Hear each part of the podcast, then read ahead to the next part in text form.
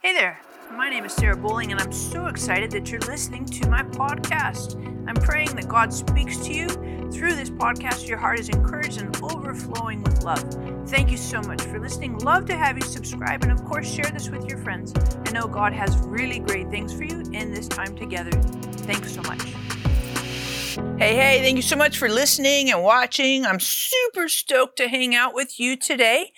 And we're starting a new series I love this series. I think this series is amazing because massively practical to help you and me in our daily living. And this series is called Walking on Water.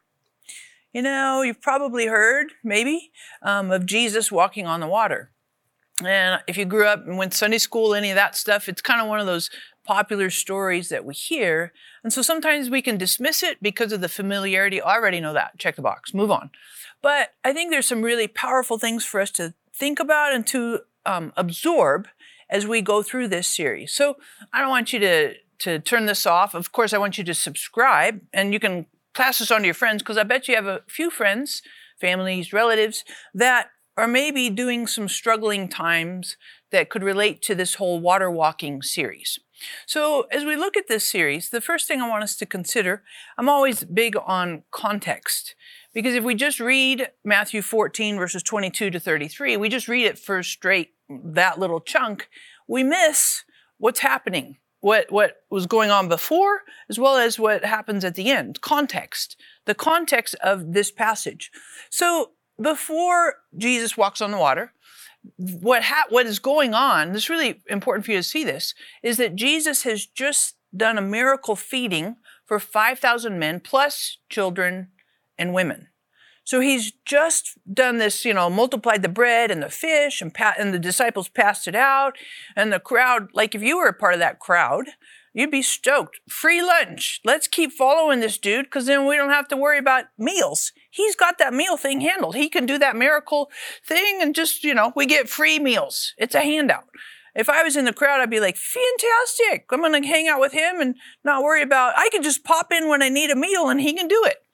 And so that's the context. But it's very interesting because in verse 22, it says that Jesus dismissed the crowd and he put his disciples, sent his disciples to get into a boat to cross over the Sea of Galilee.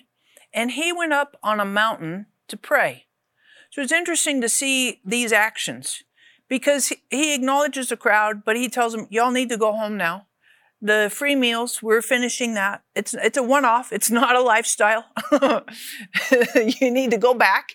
And disciples you've just worked your tails off distributing all this food thousands and thousands of people multiplied so you're tired you've been doing people and activity and work for several hours now it's time for you to hit the road get in a boat because the boat will give you an opportunity to kind of exhale and cross over to the other side I need a pause. That's interesting. Have you ever thought that Jesus needed a pause? I think that's really noteworthy because if Jesus needs a pause to go up on a mountain and pray by himself from time to time, which we see in the Gospels, he does that.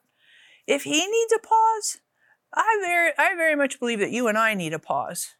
So, watching what Jesus does and, and the wisdom and the poise, the choices that he makes that set up this whole water walking thing is really interesting to think about that because I think we can relate to it. And, and I would ask this question for you to think about.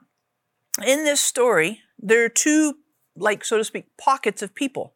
One is the crowd pocket, and they get free lunch from Jesus, a free meal. And the second pocket is his disciples. And so the question I have for you and me today is which pocket am I in? Am I in the, the crowd that wants the free lunch and healthcare miracles, right? And, you know, divine interventions? I definitely want all of that. But if I'm also in, in the disciple crowd, like a little bit more committed, a follower of Jesus, then not only do I get the free lunch and, you know, healthcare and divine interventions, but I also get more of an inside track with Jesus. And so I think these are things that are helpful for us to think about and to consider. Because I think that some of the crowd, they missed opportunities to have a closer walk, closer relationship, relationship connection with Jesus. The disciples, they were they were participants in the miracles. They were the hands-on distribution. And so if we're part of that more close community, then part of our function, our responsibility is to distribute Jesus' miracles. Right? Jesus is present. Jesus has things for us. Then let's participate and let's not just absorb and be takers, but let's also be um, conduits. We're conduits. If I'm a close follower of Jesus, that also implies that I'm a conduit for what Jesus does, how Jesus behaves, what his priorities are. I'm a conduit. I'm not just a taker. If all I am is taking and receiving and getting something, then it's possible that I'm that I'm living in the in the crowd mentality. But let's let's participate and, and say, yeah, I'm part of that community. I'm part of that closer group. And interestingly enough, Jesus sets them in the boat and says, Hey, y'all head over to the other side. I'm going to take a pause. So the disciples get into the boat, and we're going to see in our next episode here on this series, we'll see what happens to them. Because Jesus isn't with them, he goes up on the mountainside to pray. And I think that's really powerful because Jesus gets some alone time with his Father. I think that's so critical. And you know, for those of us who are introverts, we're like, woohoo, Jesus did it, we can do it. But for those of us who are extroverts, we're like, woohoo, that sounds awful by myself. But the bottom line is, we all have these uh, balance and swings between solitude and community and interfacing with people. For some of us that love the interface, we need to make space and time for the solitude. For some of us who love the solitude, we also need to make space and time for community and connection, interacting with people. And so Jesus is an interesting balance of, of those two, two swings, if you will, the introverts and the extroverts. And I think there's much to be said for getting fuel, energy, time with our Heavenly Father, with the Trinity, Father, Son, Holy Spirit. That's very essential to give us fuel, to energize us, to recalibrate, to reconnect us.